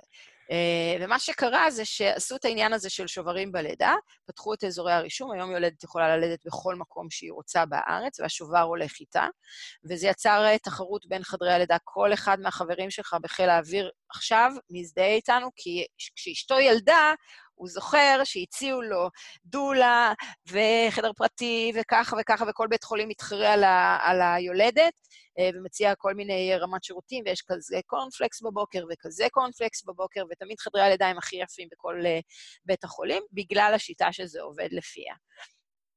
Uh, בעצם זה מה שאנחנו רוצים לייצר בחינוך. זאת אומרת, לתת תמריץ לבתי הספר להשתפר, אוקיי? להתחרות אחד בשני. התחרות מביאה להם תמריץ להשתפר, כן, כדי שהם יוכלו לשרוד ולהישאר וכולי. אבל מצד אחד אתה נותן להם את זה, אתה חייב גם לתת בצד השני כלים אה, לבית הספר כדי להשתפר. ומה זה אומר? היום אה, בית הספר, בית הספר אה, אה, כבול בכל כך הרבה רגולציה, אה, גם מבחינת התוכן, גם מבחינת השיטה, גם מבחינת מצבת המורים, בצורה כזאת שמנהל או בית ספר, לא משנה כרגע איך צורת ההתאגדות שלו, אה, הוא מנוטרל, היכולות שלו הן אה, מאוד מוגבלות. אוקיי? הוא לא יכול לסטות מתוכנית הלימודים שקבועה לזרם שלו. נניח סתם, אם אתה לימוד... זה, זה, זה תוכנית לימודים אולי קצת שונה בין הזרם הממלכתי, החילוני לדתי, אבל הוא כבול מאוד לתוכנית הלימודים. הוא כבול מאוד לשיטת הלימודים, אוקיי? אה, מורה לא יכול להחליט יום אחד שהוא הופך את הכיתה שלו לכיתת מונטסורי וללמד, או כיתה אנתרופוסופית וללמד. הוא כבול לשיטה. ומעבר לזה, הוא לא יכול לתגמל מורים טובים. הוא לא יכול לאפשר למורה להביא את עצמו לכיתה וללמד אה, תוך כדי משחק, או תוך כדי אומנות, או תוך כדי דברים שמרתקים את הילד וכולי. הוא יכול קצת, אבל זה... בואו לא נגיד, זה לא משטר טוטליטרי פה, אבל הוא יכול קצת, אבל מאוד מאוד מוגבל מבחינת הרגולציה. יש כל כך הרבה חוזרי מנכ"ל שאף אחד אפילו לא יכול אה, לדעת את כולם ולהבין את כולם. ו... אה, וידיו כבולות. גם, אה, לא נעים לומר, אבל נניח אם יש מורה שהוא חלש מאוד, אבל הוא ותיק ויש לו קביעות וכולי וכולי, אתה גם לא יכול לפטר אותו. אתה צריך למצוא לו מקום אחר כדי להזיז אותו. מאוד מאוד מאוד קשה. אה... נראה לי שאנשים יתחברו לזה, כי. אני מניח שלכולם יש את הדוגמה בראש מהתקופה שלהם בבית ספר, המורה, אה, המורה, שהם כבר מעבר לשיא, מחכים כבר לפרישה. נכון. אה, אה, ולא עצבניים אולי יתר על המידה, כי אחרי 40 שנה של אה, שחיקה. נכון. מורים שבאופן מובהק פחות טובים, לעומת המורה או המורה הצעירים עם מוטיבציה, שעושים דברים מגניבים, מתחברים עם התלמידים וזה. הפער שכר בין שניהם, אחד הגדולים. למי שלא יודע, הוא אחד הגדולים שיכולים כן. להיות. בגדול, אני סתם זורק פה נתון, אבל זה, זה יכול להיות פי שלוש, פי ארבע. לא, לא. אבל... אה, אה, לא כל כך, אבל עדיין אם זה יהיה כפול שניים, זה גם... אה, אה, זה המון. אה, אבל אני רוצה רגע להגיד משהו... ואי אפשר ל... לשנות את זה, אי אפשר לשנות את זה. כלומר, השכר... יש הוא... אה, איזושהי יכולת מאוד מאוד קטנה mm-hmm. אה, לתגמל מורה מצטיין, אוקיי? מאוד מאוד קטנה, של איזשהו בונוס קטן. אבל זה, זה מינורי. אוקיי. מה שכן, רק באמת, אה, מה שאני קראתי בעיתונות כמובן, זה יכול להיות פי שתיים, או לפעמים, ב, כאילו במקסימום, זה כאילו גם אפילו יכול להגיע לפי שלוש. זה כן. כן, אני ראיתי פי שלוש, אבל... אה, אה, כן. וזה... זה, ו, וזה שהשכר עולה בשלבים האחרונים של הקריירה, זה באמת דבר מאוד מאוד חריג מבחינה בינלאומית ובהשוואות וכולי וכולי. אבל רגע, אז אני, אני רוצה להגיד משהו להגנתם של המורים. תחשוב על זה שבן אדם, מלחיצים אותו ברמת רגולציה כזאת, במגב... לא נותנים לו להביא את עצמו לידי ביטוי. אה, כל הזמן מודדים אותו בעשרות מבחנים, שהוא חייב לעשות כל הזמן לילדים, וכל הזמן להספיק חומר, אוקיי? להספיק ולהביא את כולם גם באותה, את כל הילדים באותה רמה להספיק חומר. ויש אחד שרוצה להתקדם, ואחד שרוצה להיות, שלא יצליח להתקדם. ותתחיל אה, לג'נגל בין כולם. זה הדבר הכי שוחק והכי לא מתאים אה, לעולם הזה ש, ש, שיש. אה, והם נשחקים, וקשה להם, והמערכת לא נותנת להם מענה. אה, זה לא הם האשמים, אתה מבין? זה, זה מה שאני רוצה להגיד. איך שהמערכת הזאת בנויה, אוקיי? שאין בה חופש, ותכף אנחנו נגלה, נדבר על מה כאילו היה אפשר לעשות אם היו מפחיתים משמעותית את הרגולציה הזאת. אה, זאת הבעיה, זאת בעיה מבנית, היא לא בעיה כמובן לא פרסונלית של מישהו, אבל גם היא לא מכוונת נגד המורים חס וחלילה. אוקיי? אז אמרנו שובר מהמדינה, אמרנו פתיחת אזור, כל אזורי הרישום, אמרנו הפחתה משמעותית ברגולציה, אה, וכמובן, אמרנו, מה, למה אני אומרת לך את כל זה? כדי לתת ל, ל, לבתי הספר את הכלי להשתפר. אתה חייב לתת לבית ספר, זה בדרך כלל יהיה המנהל, אבל אני אומרת עוד פעם, יכולות להיות צורות שונות של התאגדות של בתי ספר, עמותת הורים, אה, בית ספר עם בורד, מה שנקרא, יש כל מיני סוגים של בתי ספר. אני לא נכנסת לניואנסים של זה, אבל בעיקרון לתת, להוריד את הסמכות, מי הסמכות, מה שאנחנו קוראים בליברליזם התכנון המרכזי, זאת אומרת, המשרדים הרחוקים, המנותקים של, אה, של הבירוקרט, אוקיי? אה, איש המקצוע החינוכי, הבירוקרט, האדמיניסטרטור, לא יודעת איך תקרא לו, ולהוריד את זה לרמה המקומית. של המנהל, של המורים, שמכירים את הקהילה שלהם, מכירים את הילדים שלהם, יכולים לעשות את, אה, את ההתאמות שלהם, ולתת להם סמכות. מה זה אומר סמכות? שאפשר יהיה להכניס מונטסורי ואנתרופוסופי, ויש, אה, הייתי בקהילה מקסימה שנקראת אה, רבי חייא. לא משנה שיש להם את השיטת לימוד שלהם, וכולי וכולי. זאת אומרת, גם לתת להם אפשרות לשיטה, גם לתת להם אפשרות להחליט על מצבת המורים, על שכר דיפרנציאלי, אוקיי? מורה מבוקש שרוצים אותו, לתגמל אותו בהתאם, ושיהיה לו תמריץ גם להיכנס לתוך המערכת וכולי. Uh, הדברים הללו... נכון, עכשיו רגע. עכשיו נדבר על פינלנד. אפשר? אה, אפשר. אני... רק בתור דוגמה למישהו שעשה את זה. בדיוק. פינלנד אולי את הכי בקיאה, אז אולי נתעכב על זה, אבל תני אולי גם דוגמאות נוספות, ויש לי לא, כמה... לא, לא בהכרח פינלנד. אוקיי. כן, עשו גם במקומות אחרים, עשו גם בשוברים, אה, יש אה, משלבים מאוד מוקדמים של המאה הקודמת גם בהולנד, ויש גם בשוודיה, משנות ה-90 של המאה הקודמת, אבל בפינלנד, למה זה... למה אני אוהבת לתת את הדוגמה של פינלנד? כי לפני שהתחילו מבחני פיז"ה וכולי, לא ידעו, כאילו, אף אחד לא יודע מה ההישגים של כולם וזה. ופינלנד עשו דבר די מדהים בעיניי. דרך אגב, זאת שיטה ציבורית לחלוטין. כמעט כל הבתי ספר בפינלנד הם בבעלות ציבורית. יש אחוז מאוד קטן של בתי ספר דתיים שהם uh, בבעלות פרטית. Okay. אוקיי. אבל הם ממומנים פר ילד. הם פתחו... שובר פר ילד. אוקיי. Okay. כן, זה מימון פר ילד, זה כמו שובר, נכון? כן. Okay. הם פתחו את כל אזורי הרישום. אני מדברת איתך פעם, עכשיו הם קצת סגרו את זה, תכף אני אספר לך ומה קרה להם בעקבות זה. פתחו את כל אזורי הרישום. אה, הם הביאו, עשו תוכנית אה, אצל, אצל הפינים, אה, להיות מורה זה יוקרתי כמעט, יש מאוד השפעה על העניין הזה של יוקרת המקצוע, זה יוקרתי כמעט כמו להיות רופא רגע, אני צריכה לעשות סוגריים. סוגריים הוא שהפקטור שהכי משפיע על איכות הלימודים זה איכות המורים, אוקיי? פינלנד שם לעצמם את זה כמטרה, בפינלנד אתה צריך להיות עם master כדי להיות מורה וכולי וכולי, אבל מעבר לזה, מה שהם עשו זה, אמרנו, מימון פר ילד, פתיחת אזורי הרישום, אוטונומיה, ברגע שפעם בשש שנים מנהל נבחר, או שש או שבע שנים על ידי הרשות, אה, ואז יש לו אוטונומיה מטורפת על תכנים ועל מורים.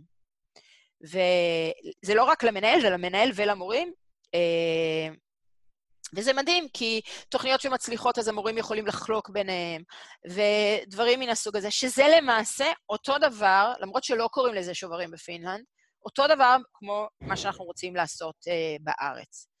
עכשיו, כשהתחילו מבחני פיזה, כל העולם נדהם, חשבו שגרמניה תהיה הכי טובה, אה, ופינלנד לא לומדים כל כך הרבה שעות, ולא, ואתה יודע, לא, זה לא הסינגפורים וכולי, ופתאום אה, אה, גילו שפינלנד הייתה במספר אחת.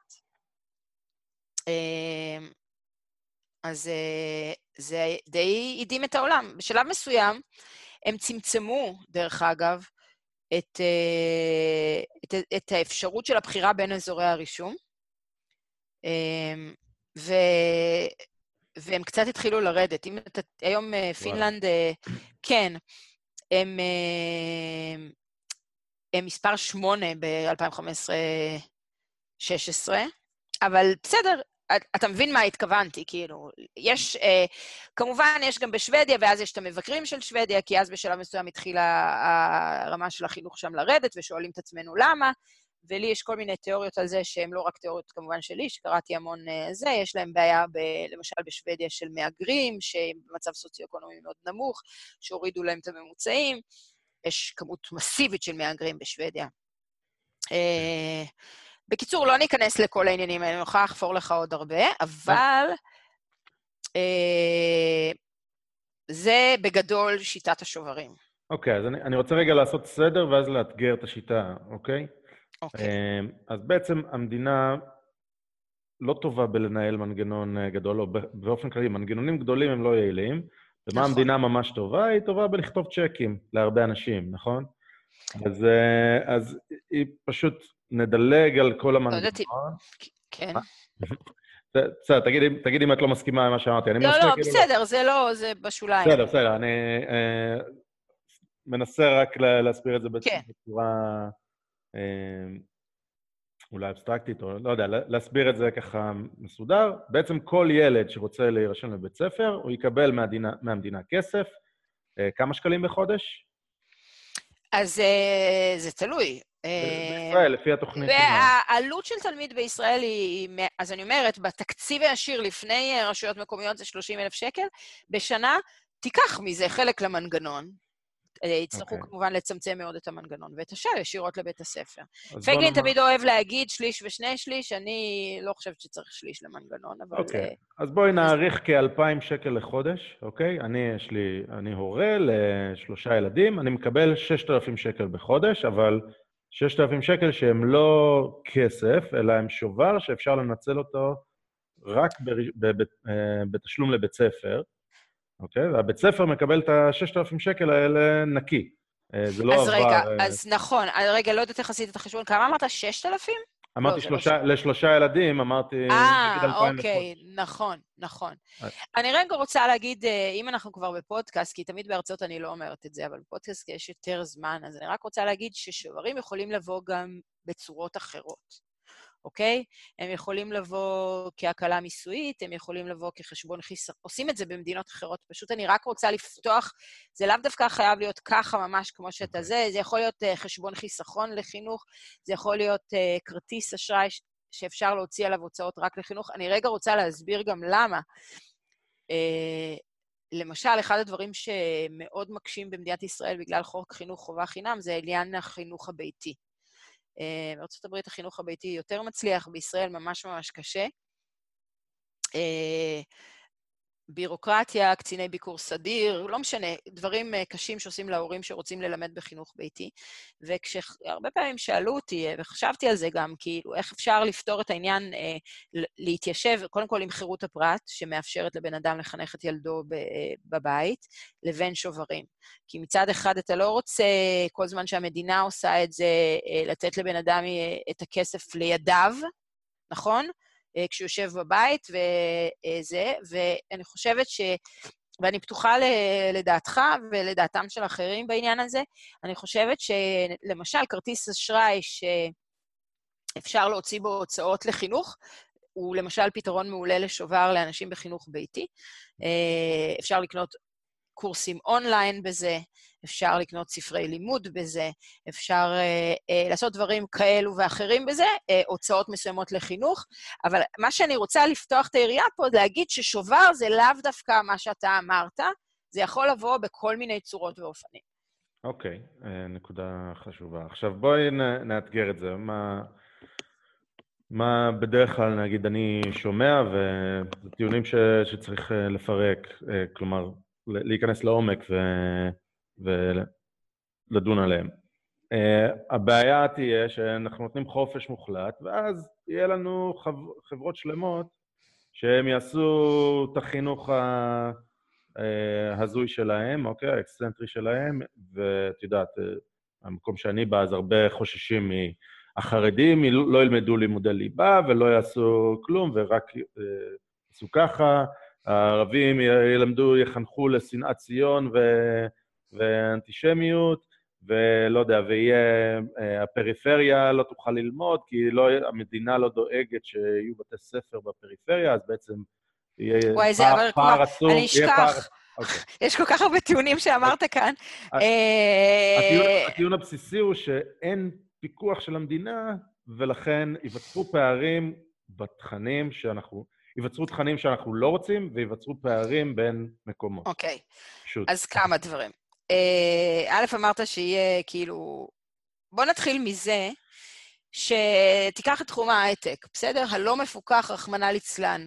אה, תמיד יש טיעון נגד אה, שוברים, איך נדע נניח שהבית ספר טוב. אז, אז בהייטק נוצ... נהיו הכי הרבה המצאות, הכי הרבה פיתוחים, הכי הרבה קדמה, הכי הרבה חדשנות ודברים, מוצרים טובים, ללא פיקוח, מתוך האינטרס הזה של, מתוך זה שאתה נותן חירות לבן אדם, שהבן אדם תמיד ירצה life, liberty and the pursuit of his own happiness, אה, ומתוקף זה הוא ייצר, ואתה נותן לו לשמור את התוצרים של ה... של העבודה שלו, ומוח האדם אה, פיתח את הדברים המדהימים ביותר אה, באופן הזה. דווקא במקומות שהכול מפוקח, אז היצרנות, אה, היצירתיות נחנקת, ולא מייצרים דברים טובים. עכשיו, בקשר לליבה, חרדים, ערבים, נכבה, וואטאבר. אז קודם כל, נתחיל מהמצוי. זה שאתה כופה היום, אתה חושב שזה עוזר לך? בוא נתחיל מזה. מי ששונא יהודים, נניח שאתה טוען שילמדו לשנוא יהודים, נראה לך שהוא לא שונא יהודים בגלל שהשיטה היא uh, זה? בגלל שהשיטה היא uh, ציבורית? נראה לך... אני יכול להכריח ש... מורים uh, שאני אוהב לתוך הבית ספר הזה, לא? אני, אני, אני מזמינה אותך להסתכל היום על, על, על מערכת החינוך ועל על הילדים שלומדים במערכת החינוך.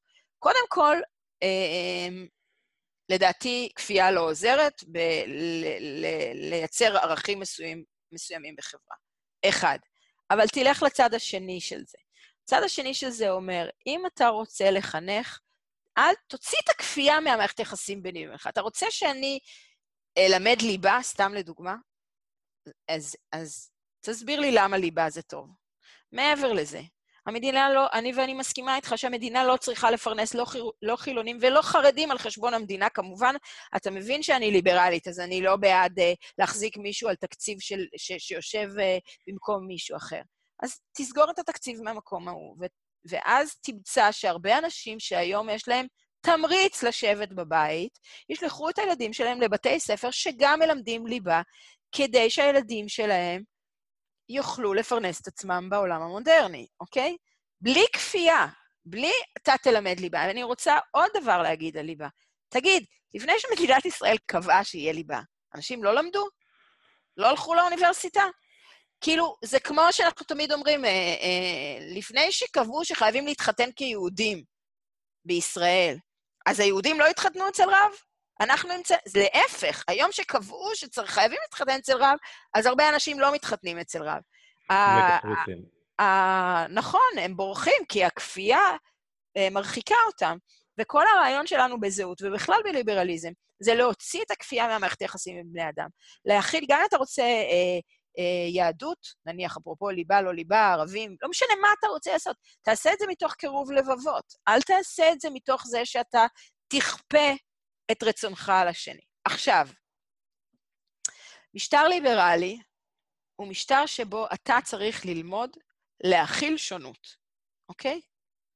אתה, אני אעמוד ואלחם על זכותו של הדתי הכי חרדי, שאני לא מסכימה עם דרכו, להגיד את מה שהוא רוצה, לחנך את ילדיו באופן שהוא רוצה וכולי.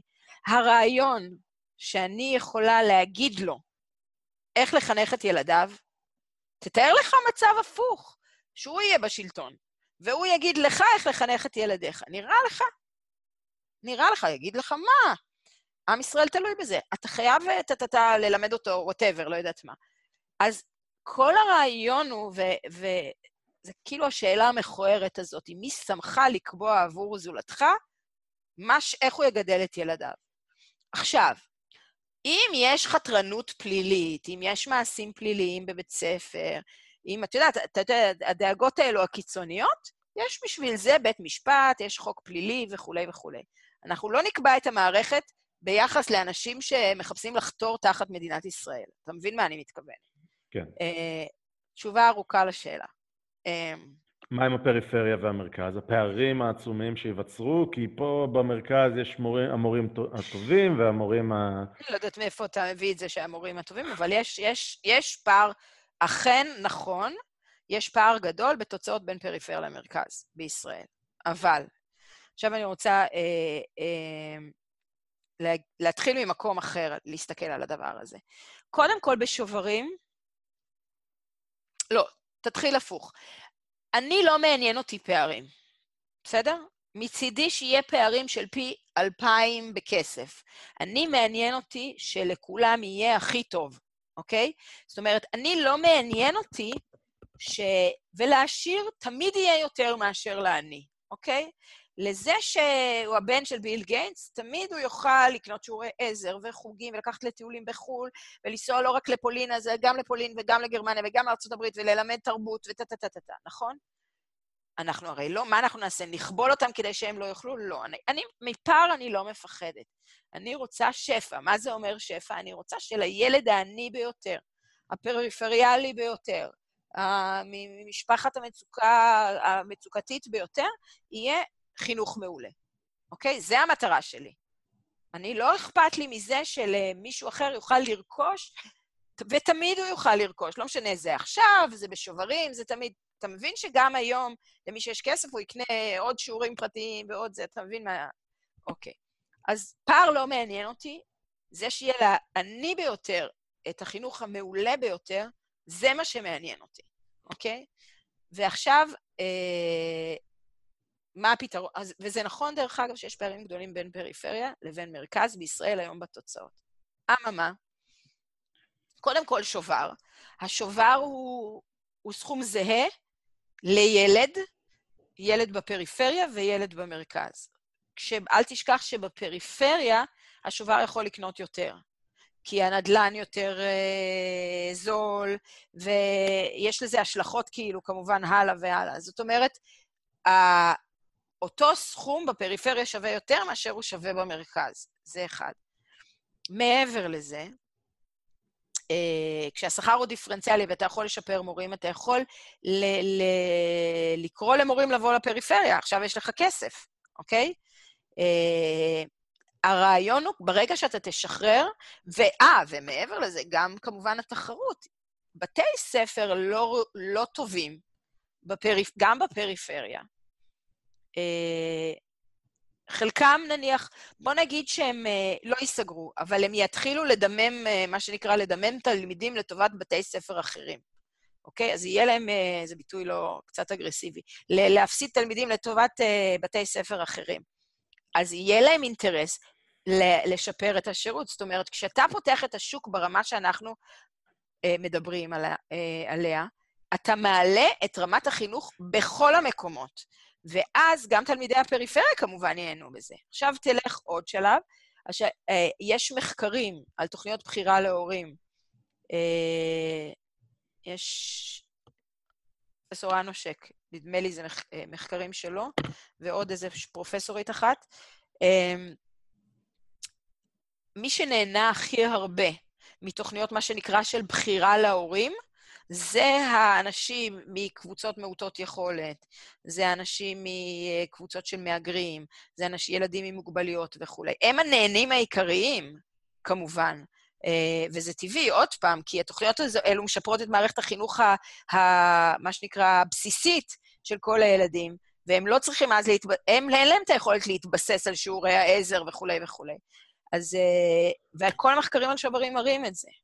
זאת אומרת בעצם שזה לא יוצר פער, זה הזדמנות לסגור את הפער בכלל. לא, אני לא מדברת איתך על הפער. אני לא אומרת לך שלא יהיה פער. לא זה. אני... להעלות, את הגיל. ליברליזם לא... להעלות את הנמוך ביותר. כן. אנחנו הרי, אתה יודע, קומוניסטים מורידים את הראש לכולם כדי שלא יהיה פער, נכון? אנחנו לא מעניין אותנו פער. אותנו מעניין שלכו, ש, ש, שלהכי מסכן יהיה הכי טוב. וזה, דרך אגב, קונסיסטנטי בכל הדברים שמדינות הן מדינות יותר חירותיות, אז העניים שם, הכי טוב להם. בוא נגיד שהעניים בהונג קונג או בשוויצריה, הם, they are much better off, מה שנקרא, מאשר העניים בוונצואלה או במדינות אנטי-חירותיות. זה, זה הכוונה הכללית. אוקיי, okay, אה, uh, אני... שלוש ועשרה, אני רואה. בדיוק, אני מודע פה לזמן שלך. uh, יש עוד uh, כמה דקות? Uh, אני כן, אני איתך. השאלה אם המאזינים של הפודקאסט. אני מאתגר אותם, מאתגר אותם. אוקיי.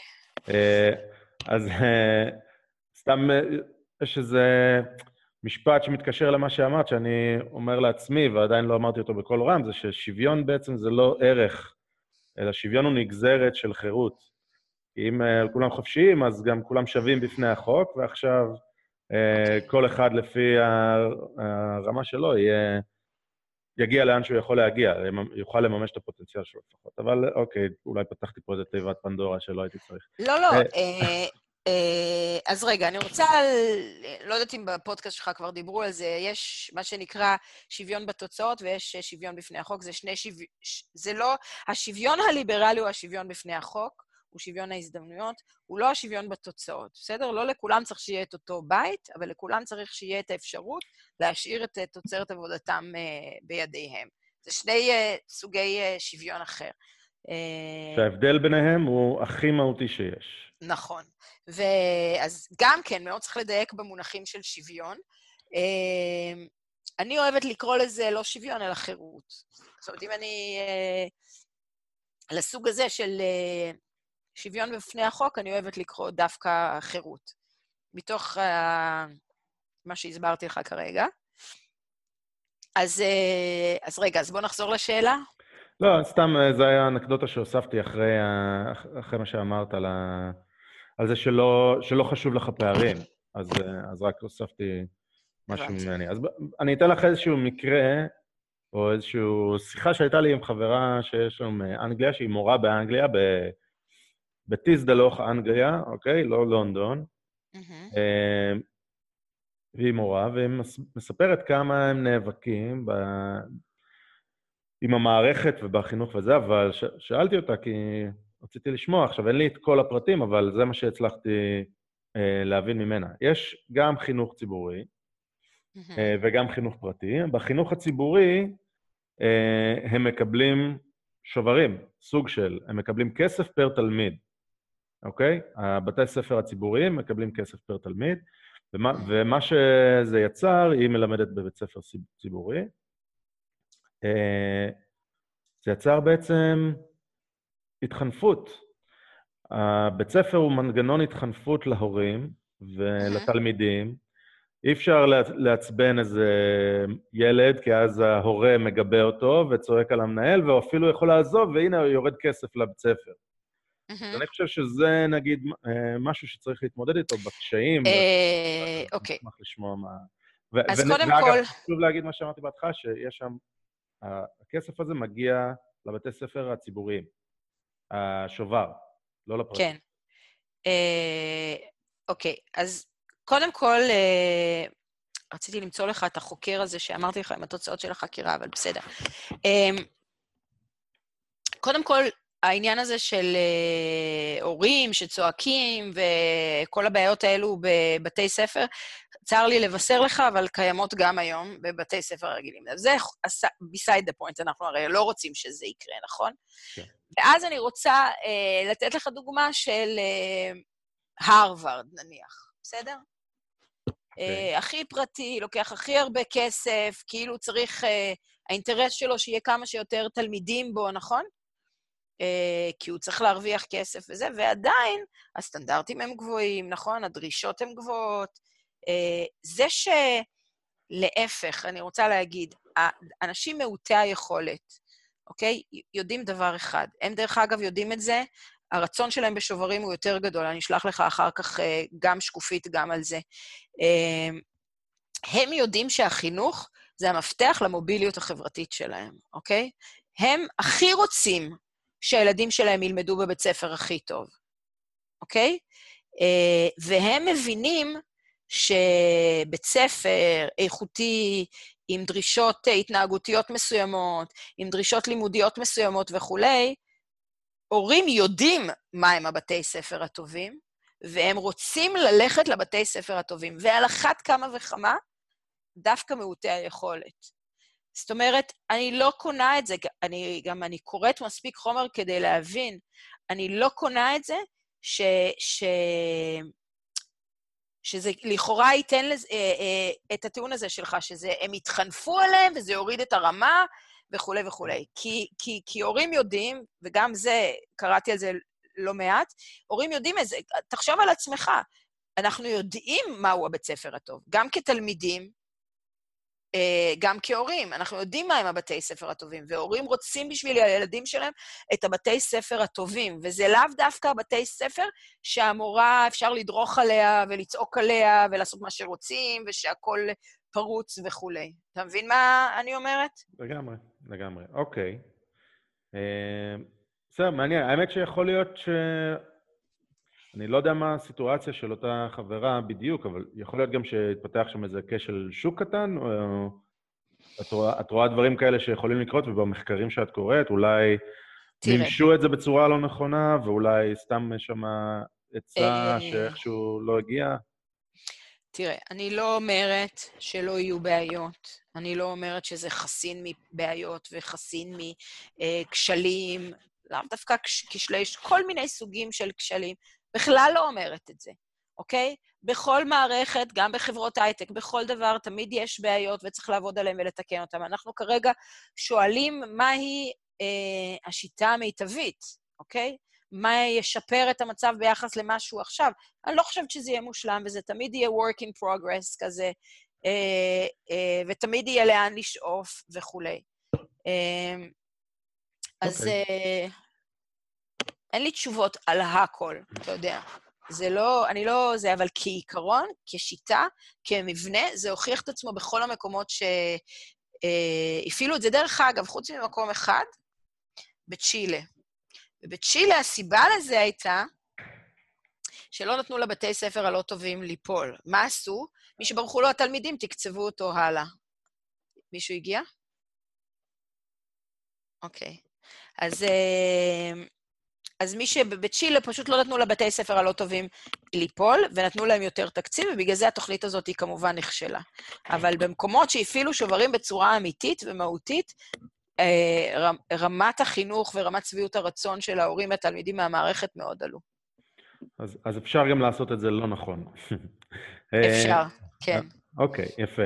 אה, בואי נחזור רגע למקרה של שוהם. את רוצה, כי אני לא רוצה להשאיר אנשים תלויים בלי לתת את האנקדוטה אה, הזאת? כן, אה, בשוהם מה שקרה... אה, העלינו את זה בהקשרי אזורי רישום. אוקיי? נכון. הייתה קבוצה של ילדים מצטיינים משוהם, שקיבלו אותם לבית ספר בלוד, בית ספר ש... שהם רצו להתקבל אליו, וקיבלו אותם לבית ספר בלוד, והמועצה שהם היו שייכים אליה בשוהם, לא רצתה לתת להם את מה שנקרא אישור לימודי החוץ. רבה איתם. בית ספר למחוננים היה? זה היה כאילו... בית ספר מצטיינים. אוקיי, כן. מצטיינים, אוקיי. והיה מאבק מאוד מאוד גדול, אה, כדי שהם אה, אה, הם ממש אה, נלחמו בהם ברשות. זה קורה, דרך אגב, המון. זה נורא שרירותי בארץ. יש רשויות שלא נותנות את אישורי לימודי החוץ, אפרופו שוויון בפני החוק, ויש אה, רשויות שכן נותנות, וזה באמת קשור לשרירותיות ולאיך שבא למנהל הרשות לעשות את זה. ופשוט לא נתנו להם, ונאבקו, נאבקו, נאבקו, עשו באמת אה, אנשים מדהימים, באמת, אה, הייתי שם בחוג בית ונדהמתי. אחד הדברים שהם גם עשו זה פנו לפייגלין, ופייגלין שם את זה בדף שלו, אני לא יודעת, זה זה, בשילוב עם עוד כמה דברים אחרים שהם עשו, אה, הביא את זה לתשומת ליבו של אה, בנט, ו... אה, בנט, לא, כי מה שקרה באמצע זה שבסופו של דבר הסכימו לחלקם, ולחלקם לא הסכימו, ואמרו שיעשו הגרלה. לא? כן, אמרו שיעשו הגרלה, שזה בכלל, תחשוב על השוויון בפני החוק פה, וזה וזה, ואז את זה, את כל הסיפור הזה העלו גם בתו של פייגלין, וגם הם עשו כל מיני פעולות אחרות, ובסופו של דבר זה הגיע לתשומת ליבו של בנט, שהיה שר החינוך באותו, עדיין שר החינוך, והוא אה, פתר להם את ה... באמצעות לחץ פוליטי מתון, פתר את העניין הזה. ואתה מבין שזאת שערורייה, שזה בכלל אפשרי שזה יקרה. מטורף, שאני בתור הורה רוצה, ארצה לשלוח את הילד שלי לאנשהו, ו, ומישהו לא יאפשר לי בכלל. לא זה. בעצם זה שזה אופציה, ואז אני צריך להגיע עד לשר. נכון. עד לשר כדי שהילד שלי ילך לבית ספר שאני רוצה שהוא ילך אליו. ויש הרבה שלא מצליחים להגיע לשר ולא מקבלים את הבית ספר שהם רוצים, ודרך אגב, למרות שהבית ספר מקבל אותם, הבית ספר עצמו קיבל אותם. שערוריה. זה באמת שערוריה, אבל זה כמו הרבה שערוריות אחרות, כמו רון צפריר מהרשימה שלי, שלא מקבל קנאביס במינימום שהוא צריך, והוא ימות. חס וחלילה, חס ושלום, ואמן שיאריך חיים ויחיה עד 120, אבל עלול למות בגלל שרירות הלב של הבירוקרטיה. זה אותו דבר. מטורף. טוב, אה, אחלה. אז דיברנו לא מעט על חינוך. בואי נסיים בעוד כמה דקות על זהות באופן כללי. את רוצה פה לעשות תעמולה אסורה? בשמחה. אנחנו בשעה וחצי. אם אתה בסדר עם זה, אני בסדר עם זה. כמה דקות, כן. ורק לדבר במילה על זהות, אני אשאל אותך איזו שאלה אחת גם, ו... אוקיי. נסיים עם... אה, אה, הסיסמה שלנו זה זהות למען החירות שלך, מטעמים ברורים אחרי כל הפודקאסט הזה. אה, תנועה שהוקמה על ידי משה פייגלין וכמה אנשים שהולכים איתו הרבה מאוד שנים.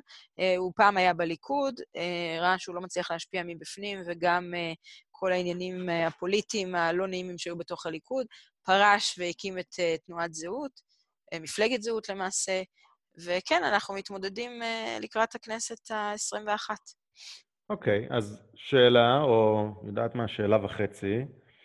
Uh, הרבה אנשים מתפתים לכיוון של זהות, שומעים על חלק מהדברים ומתחברים אליהם מאוד, אבל יש להם uh, מחסום, uh, כי המצע של זהות הוא סופר מפורט, ועוד מעט נראה לי ניתן לך לעשות, נאפשר לך לעשות פלאג למצע, אבל uh, אבל הנושא של הסכסוך הישראלי-פלסטיני הוא אה, מאוד, מאוד נחרץ בזהות, ומשהו שאנשים לא רגילים לשמוע. איך את... אה, בגדול, בגדול, לא מדובר על שתי מדינות לשני עמים, ולא חלוקת הארץ, אלא הפוך. אה, נכון. סיפוח. מדובר על החלת, לא סיפוח, כי, סליחה, אתה יודע, נכון. בעינינו זה שלנו, אבל כן. החלת ריבונות. החלת ריבונות. אבל כן. אני רוצה להגיד על הדבר הזה משהו אחד, וזה מאפשר לי גם לעשות פרסומת לכנס החירות. בכנס החירות אני אחראית על פאנל כזה שנקרא ליפטוד, שזה הרצאות קצרות בסגנון TED של אנשים מן הקהל. השנה אה, כנס החירות יהיה בשלושה באפריל במרכז נא לגעת. אחת ההרצאות אה, בליפטוק השנה תהיה על מדוע החלת ריבונות היא הפתרון הליברלי. אה, ואני אסביר גם, אני אתן לך רמז. אתה חושב שהיום זה פתרון ליברלי? אתה חושב שאנשים היום שחיים תחת אה, אבו מאזן, אוקיי? מחמוד עבאס, או קוראים לו בארצות הברית, אה, אתה חושב שהם חיים חיי חירות? אני ממש לא, אבל זה יהיה פרק שאנחנו נעשה פה, שיוני ואני, יוני ואני אה, נראה לי נתנגח וזה, וזה יהיה הרבה יותר מפרק אחד, אבל אוקיי. אז, אז את, אומרת, את אומרת בעצם הם לא חופשיים, אוקיי, אז מה, נשים אותם תחת משטר צבאי? הם לא, הם לא חופשיים, אני, אני אומרת, הם לא חופשיים, ואנחנו כמובן סובלים מהפעלת אלימות מטורפת מאז, מאז אוסלו, אני חושבת אה, פי שלושה יותר הרוגים, אה, המון המון המון יותר פצועים, אה, מיליארדי שקלים שמתבזבזים. ברור לך שהפתרון של אה, אוסלו לא הוכיח את עצמו אה, ברמה הביטחונית. אה, לי זה ברור, אוקיי? עכשיו, אני, אמנם הייתי קצינה בצבא, אני קצינת מודיעין, אה, ו... אבל אני לא, אתה יודע, לא מדרגת התת-אלוף ומעלה. אה, יש מבינים גדולים ממני, אבל אני יודעת שהפתרון של היום הוא לא טוב. אני יודעת שהפתרון של... אני אגיד בקצרה מה הפתרון של זהות, אוקיי? הפתרון של זהות הוא בעצם אה, פתרון תלת-שלבי. החלת, החלת uh, ריבונות, uh, זה שלב ראשון, uh, ולגמור עם כל הפריטנס הזה שיש להם משטר חופשי והם בבעלות עצמם וזה, הם בסך הכל, uh, כמובן להבין שארץ ישראל היא, היא, היא המדינה היהודית. אבל השלב השני בעצם זה... אה, לא, רגע. והחלת ריבונות, והצעה ליברלית לחלוטין של מי שרוצה לצאת, אה, יכול לצאת ולקבל כסף. למה זה באינטרס שלנו לתת לו כסף? כי זה יעלה לנו פחות כסף ופחות הרוגים ממה שזה עולה לנו עכשיו. לתת לו, אה, למי שירצה ללכת, אה, סכום כסף מאוד נכבד, ולדאוג שתהיה מדינה שתוכל, לק... שתסכים לקבל אותו, אה, בין אם זה מדינת ערב ובין אם זה מדינה במקומות אחרים בעולם, שיש הרבה מדינות שרוצות לקבל, חסרות להם ידיים עובדות, לא משנה, סיפורים אם אני לא אה, טועה, גם כל מי שהוא פליט, שהם דאגו לזה שהם יהיו פליטים כמה דורות, כל מי שהוא פליט, יש חובה לקבל אותו. אני חושב. Uh, לא, אבל זה תלוי באיזה מדינות, לא רוצה להיכנס לחוק הבינלאומי עכשיו, okay. אבל uh, בהנחה שיהיה מי שיקלוט אותם, וחבילת כסף מאוד גדולה בשביל ללכת, אוקיי? Okay? עכשיו רק מי שירצה ומתוך בחירה יוכל לעשות את זה. המספרים שפייגלין מדבר עליהם זה שהנתונים שפייגלין מדבר עליהם, ואני מאמינה, תכף אני אסביר למה, זה שהרבה מאוד אנשים רוצים ללכת גם היום. אוקיי? הם נצורים בתוך חברה לא ליברלית, לא חירותית, אה, לא, אה, נותנים להם דסטיני כזה, גורל של מוות, אין להם, אה, שזה משטר שהם לא היו רוצים אה, לגור בו. אה, לדעתי, שלא, והרבה לא, מהם. למי שמתבלבל על מה, ש, מה שאת מדברת, מדובר במשטר של הרשות הפלסטינית, שהוא משטר נכון. דיכוי אלים, נכון. ללא חופש, עם מדינת, עם אה, משטרה הכי מושחתת ושלטון הכי מושחת ש... נכון, ש... נכון. שיש, מהסוגים הרעים ביותר בעולם, אה, ואנחנו מתחזקים את זה כרגע. נכון. Okay. אוקיי.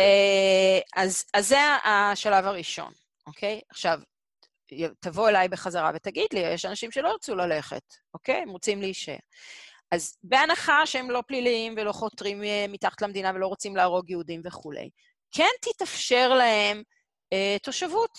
עכשיו, אתה בניו ג'רזי, נניח הגעת לשם, אה, זה, קיבלת כבר אזרחות אמריקאית? לא. לא. לא קיבלת כבר תושבות? בדרך, אבל... בדרך. אבל זה לוקח זמן. זמני, אבל זה זמני, זה... אוי, שלא, שלא ישמעו הרשויות, אוקיי. לא, אבל מה שאני רוצה לה, להסביר בזה, שזה לגיטימי שמדינה... אה, אני תשעה אחוז במחשב. אה, זה, זה לגיטימי שמדינה אה, אה, תיתן תושבות בלי אזרחות. אה, לא, רגע, ת, תעשה איזשהי תהליך לפני שהיא נותנת תושבות, קודם כל. אה, וזה השלב השני של התוכנית של, של זהות.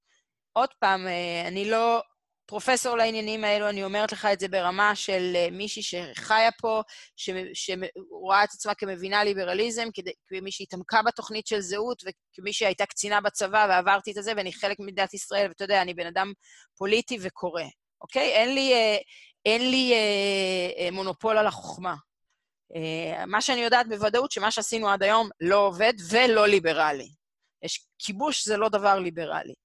אה, אז אוקיי, אז השלב השני זה תושבות, אוקיי?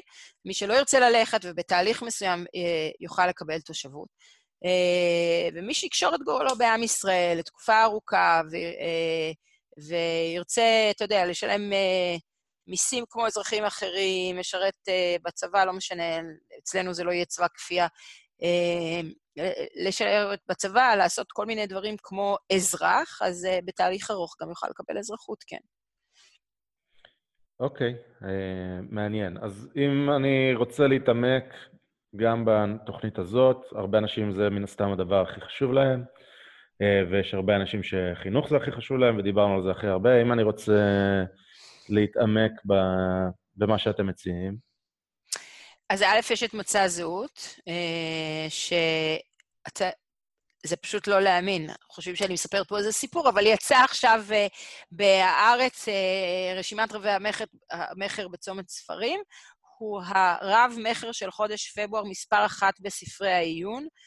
הספר של פייגלין אה, אני לא יודעת, להיות ש- יהודי מצ... חופשי. להיות יהודי חופשי, אני חושבת. להיות, אה, אה, אה, להיות יהודי חופשי אולי זה הקודם. אני לא זוכרת בדיוק איך קוראים ל subtitle, אבל זה בעצם מצע זהות. אה, אפשר לקנות אותו בכל אה, אה, צומת ספרים, ועכשיו גם בסטימצקי. אה, ממש, המצע יצא כספר? כספר, 344 עמודים של מצע, אה, מרתק, אבל ברשתות החברתיות אנחנו מאוד חזקים. אה, אה, אנשים יכולים להז... להיכנס ל... לקבוצות דיונים ש... של הליברלים או של זהות, להתווכח, להציע. אה, אמרתי עוד פעם, אה, כל מצע זהות, לרבות התוכנית המדינית, זה work in progress, זה דבר שאנחנו רואים אותו כ... כפתרון, אבל אנחנו uh, כמפלגה מאוד מאוד פתוחים לשמוע, אנחנו לא כמובן אנשים שמתפשרים על העקרונות שלהם בצורה קלה, אבל אנחנו פתוחים לשמוע ולנהל uh, uh, דיאלוג, ואם אתה תוכל להראות לי uh, פתרון יותר ליברלי מזה לכל הצדדים, אני אהיה מוכן לשמוע. אוקיי. אה, יפה מאוד, אז בואי לאט לאט נסיים. איפה אפשר אז למצוא אותך, אם אה, רוצים לעקוב אחרייך, או רוצים אה, להתכתב איתך, אה, אמ, ולשאול אותך שאלות? פייסבוק יש לי דף, אה, גם דף פוליטיקאי וגם דף פרטי. אה, אני חושבת שזה הערוץ הכי נוח בעצם. אוקיי, יפה. אה, דבר אחרון, המלצת תרבות, נתתי לך אה, התראה מראש, לא יודע אם זכרת. כן, אבל טוב, בהמשך לשיחתנו הקודמת, אני מאוד ממליצה על המעיין המתגבר. אני לא יכולה לוותר על זה. יכול להיות שהייתי צריכה להגיד דברים יותר אקטואליים, ו...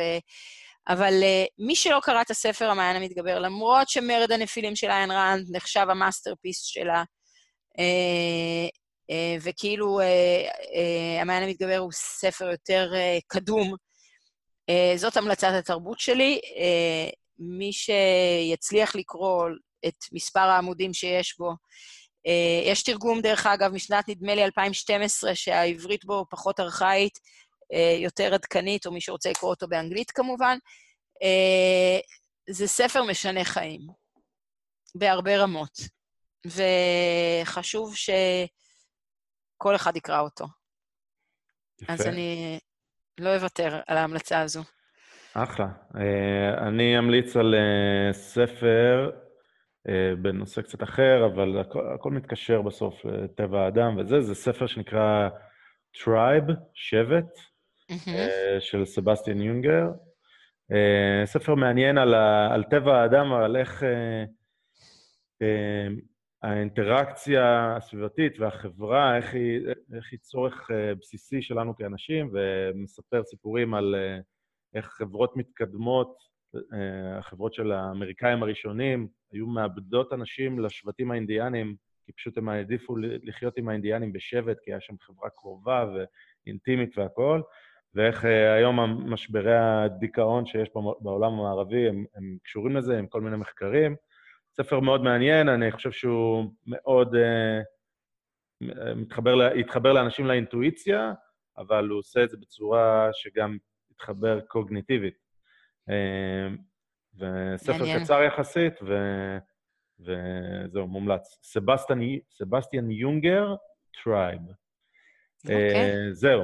אז תודה רבה, תישארי עוד רגע על הקו, נ- נסגור איתך, אבל תודה רבה, פה תם הפרק. תודה רבה לך, היה היה מאוד מאוד תענוג. מעניין, תודה. אה, יאללה ביי. ביי ביי.